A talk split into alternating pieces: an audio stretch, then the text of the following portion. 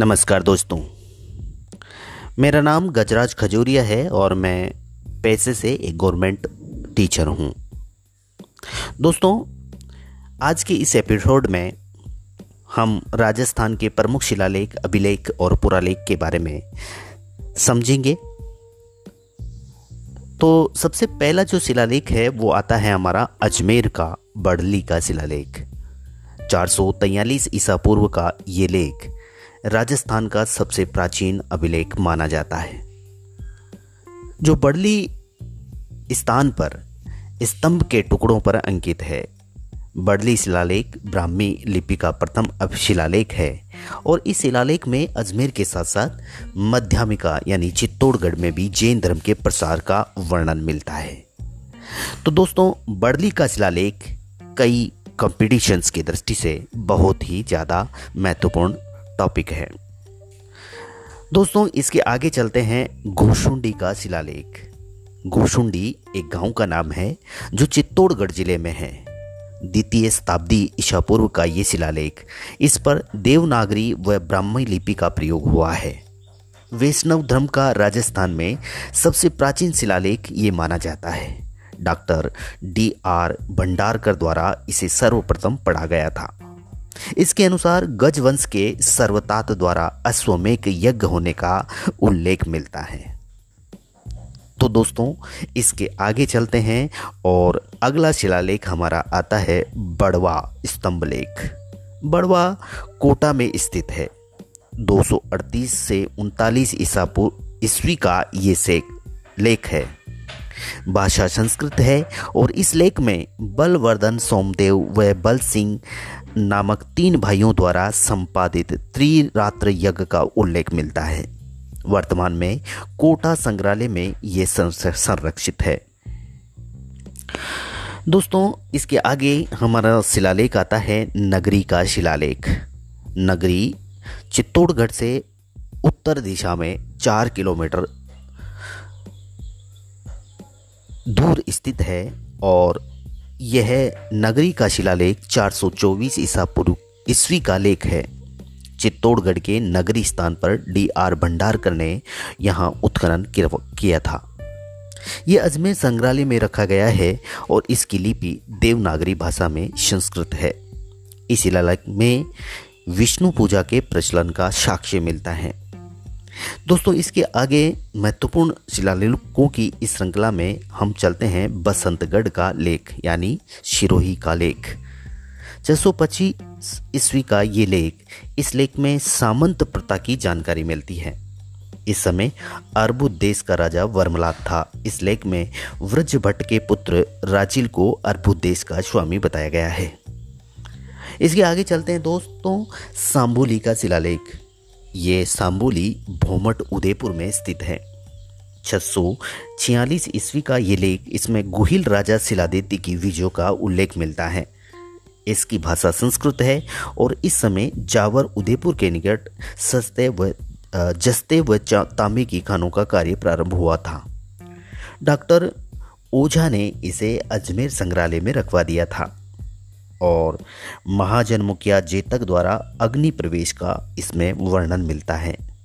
बहुत सी बार प्रश्न पूछा जाता है कि वह कौन सा अभिलेख है जिसमें अग्नि प्रवेश का वर्णन मिलता है, तो वह सांभोली का शिलालेख है जो भोमट उदयपुर में स्थित है। दोस्तों, इसके आगे चलते हैं अपराजित का शिलालेख। अपराजित का शिलालेख नागदा उदयपुर से संबंधित है और 661 ईस्वी का लेख है। इसकी भाषा संस्कृत है। ये डॉक्टर ओझा को कुंडेश्वर मंदिर यानी नागदा उदयपुर के पास गांव में मिला था, जिसे उन्होंने विक्टोरिया हाल उदयपुर के संग्रहालय में रखवा दिया। इसमें गुहिल शासक अपराजित की वीरता का वर्णन मिलता है। इस लेख से 7वीं सदी के मेवाड़ की धार्मिक राजनीतिक स्थिति के बारे में जानकारी मिलती है और साथ ही इसमें विष्णु मंदिर के निर्माण का भी वर्णन मिलता है। शिलालेख की श्रृंखला में आगे बढ़ते हैं और जानते हैं मानमोरी का शिलालेख। दोस्तों, मानमोरी का शिलालेख चित्तौड़गढ़ जिले से संबंधित है। 713 ईस्वी का ये शिलालेख मानसरोवर झील के तट पर स्तंभ पर उत्कीर्ण है। कर्नल जेम्स टॉड को ये मिला था और इसमें अमृत मंथन का उल्लेख मिलता है। भारी होने के कारण कर्नल जेम्स टॉड इसे इंग्लैंड ले जा रहे थे। उस समय ये भारी होने के कारण कर्नल जेम्स टॉड ने इसे समुद्र में फेंक दिया था। कर्नल टॉड ने इसका वर्णन annals and antiquity of Rajasthan के प्रथम भाग में इसकी प्रतिलिपि की प्रकाशित की थी। इसे शंकरगढ़ का अभिलेख भी कहते हैं। अभिलेखों की शिलालेखों की इस श्रृंखला में आगे चलते हैं और जानते हैं कणसवा का लेख। दोस्तों, कणसवा कोटा जिले में स्थित है। 738 ईस्वी का ये लेख कणसवा गांव के शिलालेख में मिला है। इसमें मौर्य वंशी राजा ध्वल के बारे में जानकारी मिलती है। इस लेख के बाद अन्य किसी मौर्य वंशी शासक का राजस्थान में उल्लेख नहीं मिलता। दोस्तों, आगे चलते हैं और समझते हैं घटियाला का शिलालेख। घटियाला जोधपुर जिले में स्थित है। 861 ईस्वी का ये शिलालेख, इसमें संस्कृत भाषा के प्रथम लेख में कुक नामक प्रतिहार वंश ने घटियाला प्रदेश को मारवाड़ के आभिरों से मुक्त करवाकर एक व्यवस्थित नगर के रूप में आबाद किया था। द्वितीय लेख में ब्राह्मणों की एक जाति मग ब्राह्मण का उल्लेख मिलता है और इस बात का सूचक है कि वर्ण विभाजन की प्रवृत्ति विद्यमान थी। प्रतिहार वंश के शासकों के बारे में जानकारी इस शिलालेख में मिलती है।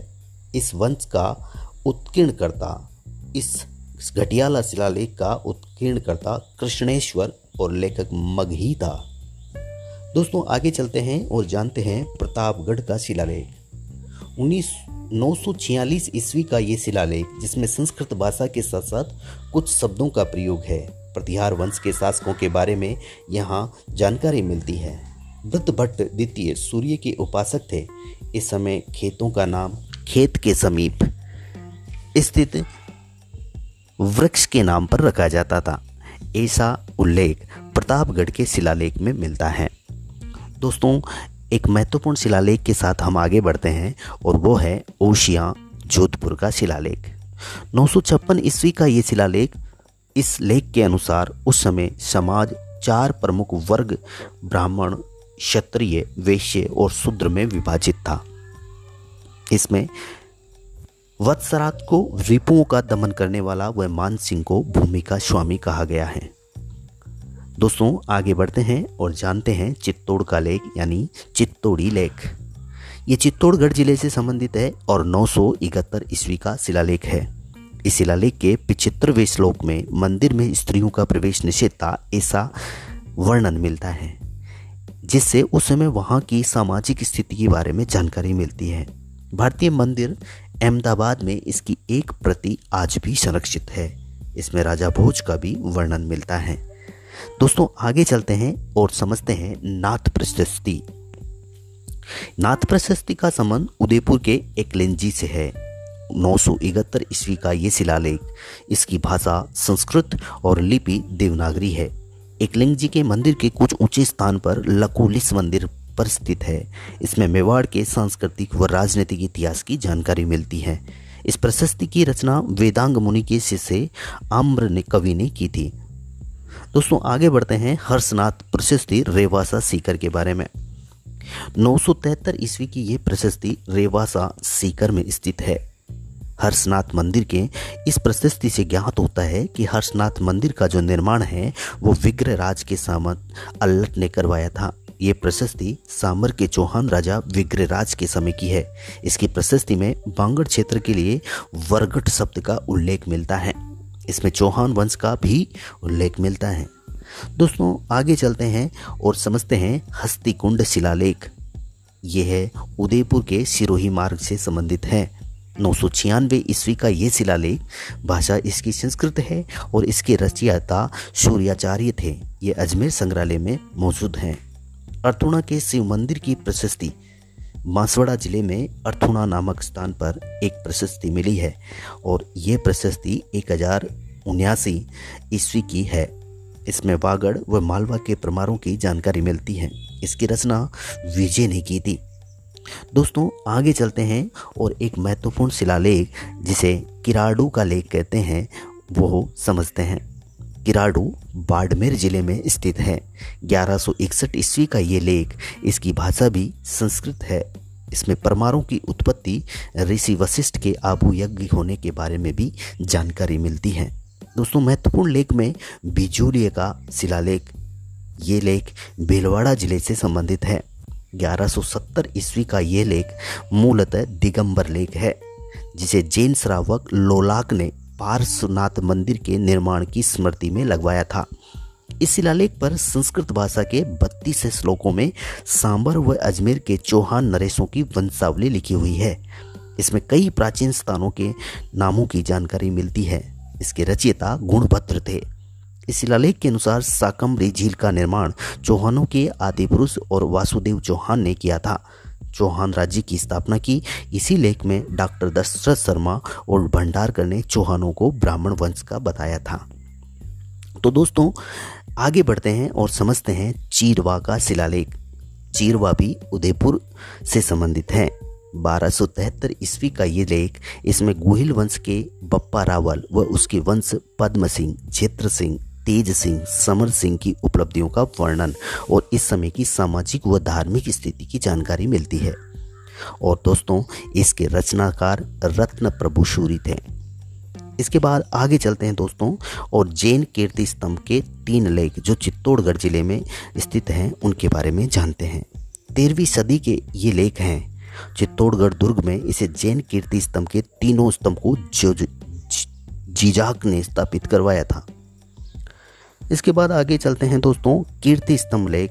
3 दिसंबर 1460 ईस्वी का ये प्रशस्ति कीर्ति स्तंभ प्रशस्ति से बापा की विपुल पराक्रमी और शिव भक्त बताया गया है। इनके अनुसार कुंभा ने मांडवपुर मंडोर से हनुमान की मूर्ति लाकर उसकी स्थापना दुर्ग के प्रमुख द्वार पर की थी। इस बात की जानकारी मिलती है। कुंभा को दान गुरु, राजगुरु, सेल गुरु। इस प्रशस्ति की 15वीं शताब्दी में राजस्थान की राजनीतिक, धार्मिक, सामाजिक और सांस्कृतिक स्थिति के बारे में जानकारी मिलती है।